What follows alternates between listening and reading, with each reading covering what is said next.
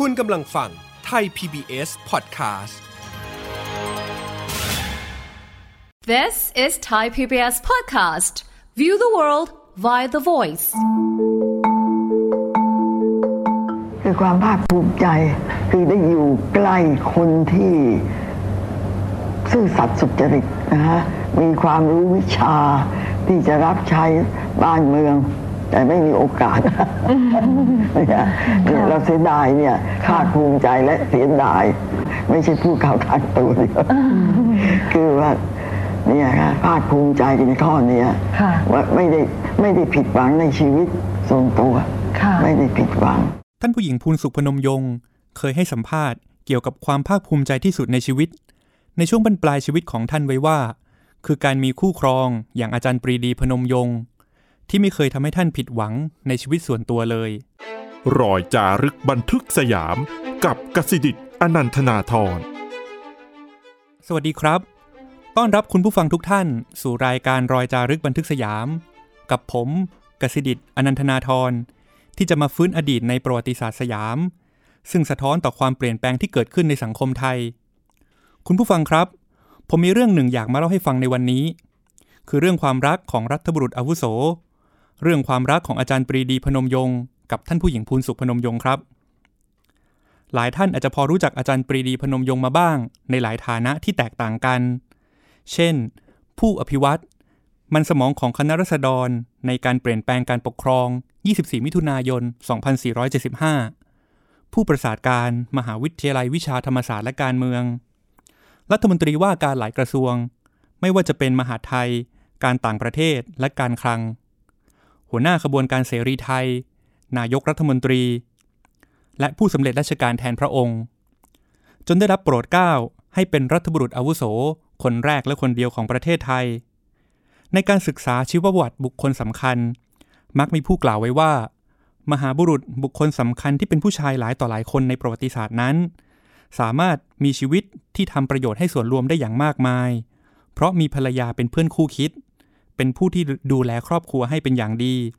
เปรียบเสมือนเป็นลมใต้ปีกให้กับท่านเหล่านั้น กล่าวจำเพาะชีวิตของอาจารย์ปรีดี ก็คงจะไม่เกินเลยไป ที่จะได้กล่าวไว้ว่า ท่านมีชีวิตอันเป็นประวัติศาสตร์ได้ เพราะท่านผู้หญิงภูลสุขพนมยงเป็นคู่ครอง ที่คอยช่วยเหลือท่านอยู่เบื้องหลัง หลายคนอาจจะสงสัยแล้วนะครับ ว่าสองท่านนี้มารู้จักมารักกันได้อย่างไร ก่อนจะตอบคำถามนี้ได้ ต้องย้อนกลับไปเล่าถึงชีวิตของอาจารย์ปรีดีก่อนสักเล็กน้อย กล่าวคือเมื่อ 2460 อาจารย์ปรีดีวัย 17 ปี ย้ายจากพระนครศรีอยุธยา มาศึกษาต่อในโรงเรียนกฎหมาย กระทรวงยุติธรรม ในกรุงเทพ ในเสียงผู้เป็นบิดา ได้นำอาจารย์ปรีดีมาฝาก ให้อาศัยอยู่ที่บ้านของพระยาชัยวิชิต วิสิตธธรรมธาดา ขำนป้อมเพชร ผู้เป็นบิดาของท่านผู้หญิงภูลสุข เพราะในเสียงเป็นญาติห่างๆกับท่านเจ้าคุณ กล่าวคือเจ้าคุณชัยวิชิตกับในเสียงมีทวดคนเดียวกัน ดังนั้นอาจารย์ปรีดีกับท่านผู้หญิง จึงมีเชียดคนเดียวกัน แต่ในตอนแรกเจ้าคุณชัยวิชิตแนะนำว่า การเรียนกฎหมายต้องฝึกทางปฏิบัติด้วย ท่านจึงได้ฝากอาจารย์ปรีดี ไว้กับพระวิชิตมนตรี สุดกุลทนจินดา อดีตอธิบดีศาลมณฑลชุมพร และอดีตผู้ช่วยเจ้ากรมพระธรรมนูญทหารบก ซึ่งลาออกจากราชการประจำ แล้วมาประกอบอาชีพทนายความ โดยอาจารย์ปรีดีฝึกงาน และอาศัยอยู่ที่บ้านของคุณพระเป็นเวลาราวหนึ่งปี ต่อมาในปี 2461 อาจารย์ปรีดีจึงได้มาอาศัยอยู่ที่บ้านปากคลองสารฝั่งธนบุรีของเจ้าคุณชัยวิชิต ซึ่งในเวลานั้นบ้านของท่านเจ้าคุณรับเด็กจากต่างจังหวัดที่มาเรียนต่อในกรุงเทพ ไว้อยู่ในอุปการะหลายคน ทั้งที่เป็นญาติของท่านเอง และญาติของคุณหญิงเพ็งภรรยาท่าน เช่น ศาสตราจารย์ประมูลสุวรรณสอนหลานชายของคุณหญิงเพ็งในวัยหนุ่มก็เคยมาอาศัยอยู่ที่บ้านของท่านเจ้าคุณ และอยู่ในรุ่นราวคราวเดียวกับอาจารย์ปรีดี อาจารย์ปรีดีเกิดเมื่อวันที่ 11 พฤษภาคม 2443 ส่วนท่านผู้หญิงภูลสุข เกิดเมื่อวันที่ 2 มกราคม 2454 หรือถ้านับอย่างปัจจุบันก็บอกว่าเกิด 2455 นะครับ ท่านทั้งสองมีอายุห่างกันประมาณ 11 ปี ดังนั้นเมื่อคราวที่อาจารย์ปรีดี มาอาศัยอยู่ที่บ้านปากคลองสารของท่านเจ้าคุณชัยวิชิต ท่านผู้หญิงภูลสุขยังมีอายุน้อยมาก เพียง 5-6 ขวบเท่านั้น และถึงแม้ว่าจะได้เคยอาศัยอยู่ในรั้วบ้านเดียวกัน แต่ทั้งคู่ก็ไม่ได้พบกันบ่อยนัก เพราะบ้านของขุนนางในอดีต มีบริเวณกว้างขวาง การเล่าเรียนของอาจารย์ปรีดีเจริญก้าวหน้าตามลำดับ ปลายปี 2462 อาจารย์ปรีดีสอบไล่ได้คะแนนสูงที่สุดในรุ่น จึงได้รับคำชมเชยเป็นอย่างมากจากเจ้าพระยาอภัยราชา เสนาบดีกระทรวงยุติธรรม ซึ่งเป็นประธานกรรมการผู้ชี้ขาดการสอบไล่ และเมื่อสอบไล่ผ่านหมดแล้ว เจ้าคุณชัยวิชิต ได้พาอาจารย์ปรีดีไปเคารพเจ้าพระยาอภัยราชา ท่านเสนาบดีได้กล่าวว่าจะส่งอาจารย์ปรีดีไปเรียนเมืองนอก เพื่อประโยชน์ของบ้านเมือง เพราะกำลังต้องการผู้ศึกษาวิชากฎหมายจากประเทศฝรั่งเศส เพื่อกลับมาช่วยร่างกฎหมาย เพราะในเวลานั้นประเทศสยามกำลังจัดทำประมวลกฎหมายตามอย่างประเทศตะวันตก พุทธศักราช 2463 ถึง 2470 อาจารย์ปรีดีศึกษาวิชากฎหมายในประเทศฝรั่งเศส จนสำเร็จการศึกษาระดับปริญญาดุษฎีบัณฑิตของรัฐ ซึ่งนับเป็นคนไทยคนแรกที่สำเร็จการศึกษาในด้านกฎหมายสูงถึงเพียงนี้ และยังได้รับประกาศนียบัตรชั้นสูงทางเศรษฐกิจการเมืองอีกด้วย อาจารย์ปรีดีเดินทางกลับเมืองไทย ในวันที่ 1 เมษายน 2470 เมื่อกลับมารับราชการในกรุงเทพแล้ว อาจารย์ปรีดีได้กลับมาอาศัยบ้านเจ้าคุณชวิชิตอยู่อีกครั้ง แต่คราวนี้เป็นที่บ้านถนนสีลม ซึ่งท่านสร้างขึ้นใหม่ ท่านจัดให้อาจารย์ปรีดีอยู่ในเรือนไม้แบบโบราณที่แยกต่างหากออกจากตัวตึกของท่าน แต่ให้รับประทานอาหารพร้อมท่านที่ตึกใหญ่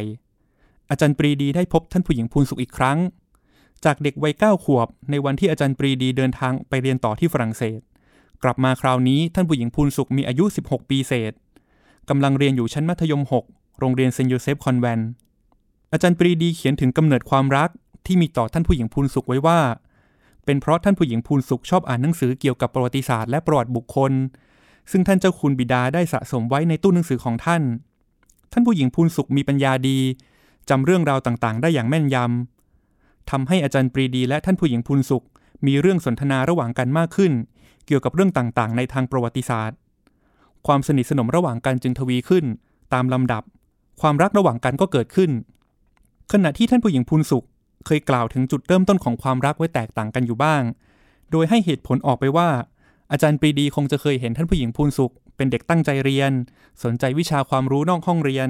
ชอบขนขวายความรู้เพิ่มเติม มักติดตามผู้ใหญ่อยู่เสมอ ไม่ว่าจะเป็นการที่ผู้ใหญ่ออกไปเยี่ยมเพื่อน หรือเยี่ยมเคารพผู้ใหญ่ต่างบ้าน หรือการที่มีผู้ใหญ่มาหาบิดามารดาในบ้าน ท่านผู้หญิงพูนสุขก็จะคอยออกไปรับแขกด้วยเสมอทำให้ท่านมีความรู้รอบตัวเป็นอย่างดี ต้นปี 2471 เมื่อท่านผู้หญิงพูนสุขอายุได้ 17 ปี อาจารย์ปรีดีจึงได้กราบเรียนเจ้าคุณเชวิชิตและคุณหญิงเพงถึงความรักที่ท่านมีต่อท่านผู้หญิงพูนสุข ได้ขอความกรุณาให้ท่านทั้งสอง ยกท่านผู้หญิงพูนสุขให้ เพื่อจะได้ร่วมสุขร่วมทุกข์ด้วยกัน เมื่อท่านทั้งสองอนุญาตแล้ว อาจารย์ปรีดีจึงได้นำความไปแจ้งกับนายเสียงและนางลูกจันทร์ บิดามารดาของตน เพื่อให้นำแหวนมั่นมามอบให้บิดามารดาของฝ่ายหญิงตามประเพณี ส่วนพิธีแต่งงานนั้น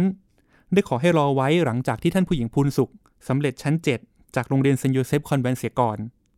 โดยเมื่อได้หมั้นกันแล้วนั้น เจ้าคุณชัยวิชิตกับคุณหญิงเพงได้ปลูกเรือนหอให้ที่มุมบ้านของท่านอีกด้วย พิธีแต่งงานของดร.หลวงประดิษฐ์มนูธรรมปรีดีพนมยงค์กับท่านผู้หญิงพูนศุขพนมยงค์ ซึ่งเวลานั้นคือนางสาวพูนศุขณป้อมเพชร์ มีขึ้นเมื่อวันที่ 16 พฤศจิกายน 2471 ที่บ้านป้อมเพชร ถนนสีลม ฝ่ายเจ้าบ่าวนุ่งชุดราชประแตน นุ่งผ้าม่วงสีน้ำเงิน ส่วนเจ้าสาวสวมเสื้อสีชานอ้อย นุ่งสิ้นสีเดียวกัน โดยมีเจ้าพญายมราชปั้นสุขุม ซึ่งมีศักดิ์เป็นน้าชายของคุณหญิงเพงเป็นผู้สวมมงคลและเจิมหน้าผาก ร่วมกับท่านผู้หญิงตลับผู้เป็นภรรยา ท่านผู้หญิงพูนสุขให้รายละเอียดไว้ว่า การแต่งงานของท่าน แขกที่มาร่วมงานนั้น เจ้าคุณเชวิชิตผู้เป็นบิดาเป็นผู้เลือกให้ทั้งหมด โดยเลือกเฉพาะคนที่เป็นมงคล เลือกจากผู้ที่ท่านเคารพนับถือ มีคุณธรรม มีการครองชีวิตที่ราบรื่น ส่วนใหญ่จึงเป็นญาติผู้ใหญ่ ผู้บังคับบัญชา และเพื่อนฝูงของเจ้าคุณชัยวิชิตนั่นเอง ท่านมิได้แจกการ์ดไปทั่วทั้งเมือง แบบที่การแต่งงานในสมัยต่อมาได้ทำกันโดยในวันแต่งงานนั้น หลังจากที่ช่วงเช้าเป็นพิธีสงฆ์ที่เจริญพระพุทธมนต์แก่คู่บ่าวสาวที่เดินหอ และทำบุญขึ้นบ้านใหม่แล้ว ในตอนเย็นมีเลิกษ์รดน้ำ เจ้าสาวเปลี่ยนมาสวมเสื้อที่ตัดด้วยผ้าลาเม่ไม่มีแขน ติดช่อดอกไม้แห้ง นุ่งสิ้นสีน้ำเงิน ซึ่งคุณหญิงเพ็งมารดาเป็นผู้จัดให้ แล้วให้พี่ๆน้องๆช่วยกันตัดเย็บ โดยไม่ได้มีงานเลี้ยงอะไร ครั้นเมื่อเข้าเรือนหอแล้ว เจ้าคุณชัยวิชิตและคุณหญิงเพ็งเป็นผู้ปูที่นอนให้ อาจารย์ปรีดีผู้เป็นเจ้าบ่าวได้มอบนาฬิกาหกเหลี่ยมที่ฝังเพชรหกเม็ด ให้เจ้าสาวเป็นที่ระลึก ส่วนของขวัญที่ได้รับจากผู้ใหญ่นั้น ฝ่ายในเสียงรับไหว้ด้วยโฉนดที่นา ส่วนฝ่ายเจ้าคุณชัยวิชิตรับไหว้ด้วยเงินสด ขณะที่ของชำร่วยในงาน ที่แจกแขกผู้มาร่วมงานนั้น เป็นบุงหาถุงแพรต่วน เย็บเป็นรูปต่างๆ คลุมด้วยลูกไม้ทองอย่างวิจิตรซึ่งได้รับพระมหากรุณาธิคุณจากสมเด็จเจ้าฟ้าวลัยอลงกรณ์กรมหลวงเพชรบุรีราชสิรินธรเพราะทรงคุ้นเคยกับครอบครัวของเจ้าคุณชัยวิชิต ความเปลี่ยนแปลงอย่างหนึ่งที่เกิดขึ้น หลังจากท่านทั้งสองแต่งงานกันแล้ว คือคำสรรพนามแทนตัว จากที่อาจารย์ปรีดี ในฐานะคนที่มาอาศัยบ้านเจ้าคุณบิดาของท่านผู้หญิงพูนสุข เคยเรียกว่าคุณพูนสุข ก็เปลี่ยนมาเรียกฉันกับเธอ ถึงแม้ว่าจะมีอายุต่างกันนับสิบปีก็ตาม ก่อนเปลี่ยนแปลงการปกครอง อาจารย์ปรีดีรับราชการในกรมร่างกฎหมาย กระทรวงยุติธรรม นอกจากนี้ยังได้เปิดโรงพิมพ์นิติสาร จัดพิมพ์วารสารทางกฎหมายออกเผยแพร่ โดยท่านผู้หญิงพูนสุข เป็นผู้ช่วยคนสำคัญ คอยเขียนตามคำบอก คอยตรวจคำผิดให้ ท่านผู้หญิงพูนสุขได้กล่าวในภายหลังว่า การได้ช่วยงานอาจารย์ปรีดีเหล่านี้ เป็นการเพิ่มความรู้ให้ท่านเป็นในตัว นับได้ว่าอาจารย์ปรีดี เป็นครูอีกคนหนึ่งของท่านก็ว่าได้ ทั้งหมดนี้เป็นเรื่องราวก่อนการเปลี่ยนแปลงการปกครอง เมื่อเปลี่ยนแปลงการปกครองแล้ว เมื่อวันที่ 24 มิถุนายน 2475ชะตาชีวิตของทั้งคู่ก็เปลี่ยนแปลงไป อาจารย์ปรีดีกลายเป็นรัฐมนตรี เป็นบุคคลสำคัญของรัฐบาลในระบอบใหม่ ส่วนท่านผู้หญิงพูนสุขก็เป็นแม่บ้าน ที่คอยดูแลชีวิตส่วนตัวให้สามี และเลี้ยงดูลูกๆอย่างไม่ขาดตกบกพร่อง ท่านทั้งสองมีบุตรธิดาด้วยกันรวม 6 คน คนสุดท้องเกิดในปี 2484 ก่อนที่ญี่ปุ่นบุกไทยเพียงไม่กี่เดือน แต่สิ่งหนึ่งที่ไม่เคยเปลี่ยนแปลงไป คือการที่อาจารย์ปรีดี ให้ท่านผู้หญิงพูนสุข เป็นผู้ดูแลเรื่องการเงินการทอง เพราะตั้งแต่แต่งงานกันมา อาจารย์ปรีดีมอบเงินเดือนให้ท่านผู้หญิงพูนสุขทั้งหมด หากต้องการอะไร ก็จะมาบอกให้ท่านผู้หญิงพูนสุขทราบ และหาให้ ครั้นพอเป็นรัฐมนตรีได้เงินเดือนมากขึ้น ก็ยังคงทำแบบเดิม บางทีอาจารย์ปรีดีลืมเงินเดือนไว้ที่โต๊ะทำงาน ต้องให้เลขาเอามาให้ที่บ้าน จนทีหลังท่านให้เลขานำมามอบให้ท่านผู้หญิงพูนสุขโดยตรงเลย แม้โดยปกติแล้ว ท่านผู้หญิงพูนสุขจะไม่ได้มีบทบาทเกี่ยวข้องกับงานทางการเมืองของสามี แต่เมื่อเกิดสงครามโลกครั้งที่สองขึ้น และอาจารย์ปรีดีเป็นหัวหน้าขบวนการเสรีไทยทำงานลับต่อต้านญี่ปุ่น และติดต่องานของฝ่ายสัมพันธมิตร เพื่อให้รับรองเอกราชของไทยหลังสงคราม ท่านผู้หญิงพูนสุขได้มีบทบาทช่วยเหลือในหลายต่อหลายกรณี เช่น การฟังโค้ดทางวิทยุ และช่วยถอดรหัสรับต่างๆ เป็นต้น ที่สำคัญ ท่านผู้หญิงพูนสุขอาศัยความจำอแม่นยำเกี่ยวกับประวัติของบุคคล ได้ช่วยเหลืออาจารย์ปรีดี ในการติดต่อสัมพันธมิตรในระยะแรกนี้อีกด้วย เรื่องของเรื่องเป็นอย่างนี้ครับ ต้นปี 2487 เมื่ออาจารย์ป๋วยอึ๊งภากรณ์ เป็นเสรีไทยสายอังกฤษคนแรก ที่กระโดดร่มเข้ามาในประเทศ เพื่อนำสารจากลอร์ดหลุยส์เมานต์แบตเทนมาให้อาจารย์ปรีดีพนมยงค์ในฐานะหัวหน้าขบวนการเสรีไทย เมื่อติดต่อทางวิทยุกลับไปยังกองกำลัง 136 ของฝ่ายสัมพันธมิตรได้แล้ว ทางนั้นไม่แน่ใจว่าคนที่ติดต่อไป คืออาจารย์ป่วยที่เจออาจารย์ปรีดีแล้ว หรือคืออาจารย์ป่วยที่ถูกญี่ปุ่นจับกลุ่มตัวได้ จึงได้ตั้งคำถามกลับมา เพื่อยืนยันให้แน่ใจว่า อาจารย์ป่วยได้พบกับอาจารย์ปรีดีแล้วจริง ๆ ไม่ใช่ถูกสวมรอยจากฝ่ายญี่ปุ่น โดยตั้งคำถาม ชนิดที่เสรีไทยทั้ง 6 คนที่เข้ามาปฏิบัติการในประเทศก็ไม่มีใครรู้คำถามนั้นคือว่า บ้านของพันตรีแอนดรูว์กิลคริสต์ ชาวสกอตแลนด์อยู่ที่ไหนคำถามนี้ทำให้อาจารย์ปรีดีเครียดมาก เพราะท่านเองก็ไม่ทราบ และท่านก็ไม่ทราบว่าจะไปถามจากใคร แม้ท่านจะเคยรู้จักนายทหารผู้นี้มาบ้าง เมื่อตอนที่เขามาปฏิบัติการในเมืองไทยก่อนสงครามโลกครั้งที่สองแต่ท่านก็ไม่เคยทราบเรื่องที่อยู่ของเขาเลย เมื่ออาจารย์ปรีดีแสดงความเครียด ความวิตกกังวลมากขึ้น ท่านผู้หญิงพูนสุขสังเกตได้ จึงสอบถามว่าได้เครียดเรื่องอะไรอยู่ เมื่อท่านผู้หญิงพูนสุข ทราบข้อติดขัดของสามีแล้ว ท่านตอบได้ทันทีเลยว่า ปัญหานี้ง่ายมาก เพราะท่านเคยสังเกตเห็นเวลาที่ออกงานสังคมด้วยกันว่า หม่อมราชวงศ์จีริวรวรรณสนิทสนมคุ้นเคยกับพันตรีกิลคริสต์นี้เป็นอย่างดี ถ้าอาจารย์ปรีดีให้คนไปถามคุณหญิงจีริแล้ว ย่อมจะได้รับคำตอบแน่นอน ที่สุดก็เป็นจริงอย่างนั้นครับ หม่อมราชวงศ์จิรีสามารถให้คำตอบได้อย่างถูกต้องทำให้อาจารย์ป่วยสามารถส่งวิทยุกลับไปยืนยันตัวตนได้ อันเป็นครั้งแรกที่เสรีไทยในประเทศ สามารถติดต่อกับฝ่ายสัมพันธมิตรได้โดยตรง การที่ท่านผู้หญิงพูนสุข ได้ร่วมรับใช้ชาติในขบวนการเสรีไทย จนสามารถรักษาเอกราชของไทยหลังสงครามโลกครั้งที่สองไว้ได้นี้ ท่านผู้หญิงพูนสุขกล่าวไว้ว่า เป็นสิ่งที่ท่านดีใจที่สุดในชีวิต คือเมื่อไทยประกาศสันติภาพ เมื่อวันที่ 16 สิงหาคม 2488 ดังบทสัมภาษณ์ตอนหนึ่งของท่านว่า ที่ดีใจที่สุดในชีวิตนะฮะก็คือ วันประกาศสันติภาพเมื่อ 2488 ประเทศไทยเราเข้าสู่สงครามครั้งที่สองเมื่อธันวา2484 แล้วตลอดสงครามมานี่นะ ก็ได้รับใช้ชาติในการที่จะให้เราเป็นเอกราชมีต่างชาติมาลุกรานประเทศไทยว่างั้นเถอะพอประกาศสันติภาพว่าเรานี่ การที่ประกาศสงครามมันเป็นโมฆะแล้วก็สภาพของประเทศไทยก็เป็นมีเอกราชและอธิปไตยสมบูรณ์เช่นก่อนสงครามนี่ฮะที่ดีใจที่สุดไองานชิ้นนี้ไม่อย่างนั้นเราก็เป็นฝ่ายแพ้นี่ครับหลังจากนั้นด้วยความผันผวนทางการเมือง เกิดการรัฐประหาร 2490 ขึ้น อาจารย์ปรีดีต้องลี้ภัยออกนอกประเทศ ต่อมาในปี 2492 อาจารย์ปรีดีได้นำขบวนการประชาธิปไตย 26 กุมภาพันธ์ กลับมาฟื้นฟูระบอบประชาธิปไตย ด้วยเหตุผลที่ว่าการรัฐประหาร 2490 เป็นโมฆะ เนื่องจากผู้สำเร็จราชการแทนพระองค์ ลงพระนามในรัฐธรรมนูญ ฉบับของคณะรัฐประหารเพียงพระองค์เดียว ทั้งที่เวลานั้นมีอยู่สองท่าน อาจารย์ปรีดีจึงต้องการฟื้นฟูรัฐธรรมนูญประชาธิปไตยที่ถูกฉีกทิ้งไปนั้นกลับขึ้นมาอีกครั้ง แต่แล้วขบวนการดังกล่าวก็ล้มเหลว ดังที่รู้จักกันในภายหลังว่า เหตุการณ์กบฏวังหลวง อาจารย์ปรีดีกลายเป็นผู้ต้องหาทางการเมือง ที่ถูกทางการไล่ล่าตามจับตัว พร้อมตั้งรางวัลนำจับไว้อย่างสูง ในยามนี้เองที่ท่านผู้หญิงพูนสุข ได้แสดงถึงความเป็นผู้หญิงเก่ง เข้มแข็ง เด็ดเดี่ยว ท่านวางแผนให้อาจารย์ปรีดีหลบซ่อนตัวในเมืองไทยได้อยู่ถึง 6 เดือน ก่อนที่จะสามารถลี้ภัยออกนอกประเทศได้อย่างปลอดภัย ท่านผู้หญิงพูนสุข เป็นคนวางแผนให้อาจารย์ปรีดี ไปอาศัยบ้านของคนรู้จักที่ท่านไว้ใจได้อีกทีหนึ่ง เรื่องของเรื่องเป็นอย่างนี้ครับ ท่านผู้หญิงพูนสุข มีคนในบ้านป้อมเพชร ที่คุ้นเคยกับท่านเป็นอย่างดี ชื่ออัญชนาแช่มสุวรรณคุณอัญชนานี้ต่อมาแต่งงานกับคุณสุธีอบอ้อม คุณสุธีอบอ้อม มีเพื่อนรักคนหนึ่ง ชื่ออุดรรักษมณี คุณอุดรรักษมณีอาศัยอยู่ที่บ้านฉางเกลือ ริมฝั่งธนบุรี ริมแม่น้ำเจ้าพยาเชิงสะพานสาทรท่านผู้หญิงพูนสุข จึงได้พาอาจารย์ปรีดี ไปอาศัยอยู่ที่บ้านฉางเกลือที่ว่านี้ และท่านเป็นผู้วางแผนให้อาจารย์ปรีดี ลงเรือออกนอกประเทศไปในวันที่ 6 สิงหาคม 2492 เพราะวันที่ 6 สิงหาคมที่เป็นวันเดินทาง เป็นวันครบรอบวันตายของนางลูกจันพนมยง มารดาของอาจารย์ปรีดี นี่จึงเป็นอีกทางหนึ่งที่เป็นการให้กำลังใจสามีท่าน อย่างไรก็ดี ระหว่างที่พำนักอยู่ในบ้านฉางเกลือนี้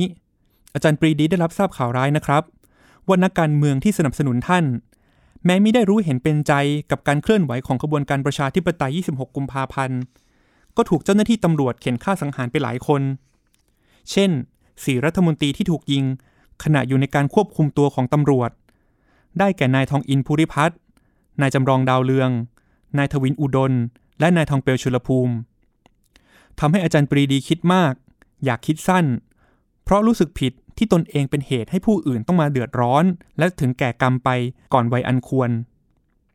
ในยามที่ตกต่ำของชีวิต อาจารย์ปรีดีก็ได้ท่านผู้หญิงพูนสุขนี่เอง ที่คอยให้กำลังใจและเตือนสติ ท่านผู้หญิงพูนสุขพนมยงเคยเล่าถึงเหตุการณ์ตอนนี้ไว้อย่างนี้ครับว่า เข้ามาทำกระบวนการ 26 กุมภาก็ประสบความล้มเหลวคือเข้ามาทำเนี่ยเพื่อฟื้นฟูประชาธิปไตย เพราะว่า เนื่องจากเมื่อ 8 พฤศจิกาของ 490 นั่นน่ะเขาล้มหมดนี่อะไรแต่อะไรสปงสภาก็เข้ามาเพื่อจะมาฟื้นฟูประชาธิปไตย แต่ประสบความล้มเหลว นี่ก็ผู้คนที่ร่วมด้วย บางคนก็ไม่ได้ร่วมด้วยนะ ถูกเขาเอาไปฆ่ากันตั้งหลายคนพอในปรีดีทราบข่าวนี้ก็ไม่อยากมีชีวิตอยู่อะเพราะทำให้เพื่อนฝูง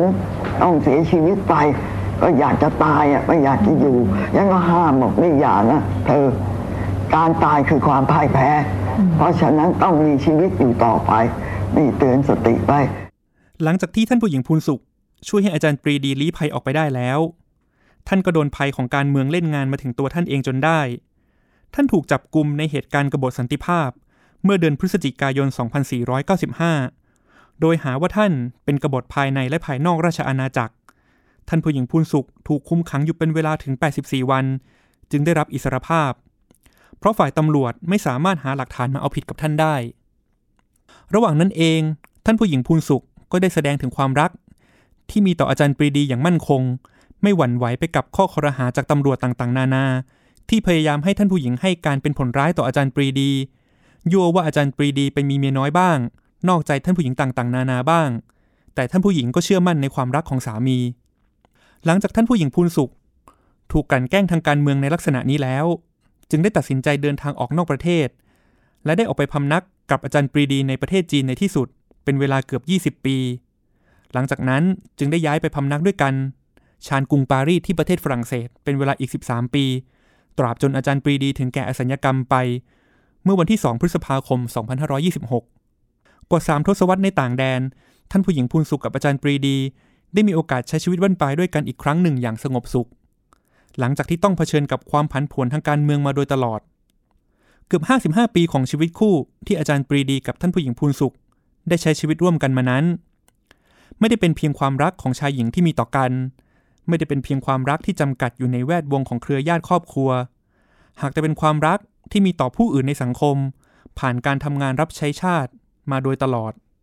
และเป็นความรักต่อประเทศชาติ อันเป็นบ้านเกิดเมืองนอนของท่าน แม้ว่าสิ่งที่ท่านได้รับกลับคืนมานั้นจะแตกต่างออกไปก็ตาม ทั้งหมดนี้คือเรื่องราวความรักของอาจารย์ปรีดีพนมยงค์รัฐบุรุษอาวุโสคนแรกและคนเดียวของประเทศไทย กับภรรยาคู่คิดคู่ชีวิตของท่าน คือท่านผู้หญิงพูนสุพนมยงค์ที่ผมได้นำมาเล่าให้ฟังในรายการ รอยจารึกบันทึกสยาม ทางไทย PBS Podcast ในวันนี้ ขอบคุณสำหรับการติดตามรับฟังนะครับ สวัสดีครับ ติดตามรายการทางเว็บไซต์และแอปพลิเคชันของไทย PBS Podcast Spotify SoundCloud Google Podcast Apple Podcast และ YouTube Channel Thai PBS Podcast Thai PBS Podcast. View the world via the voice.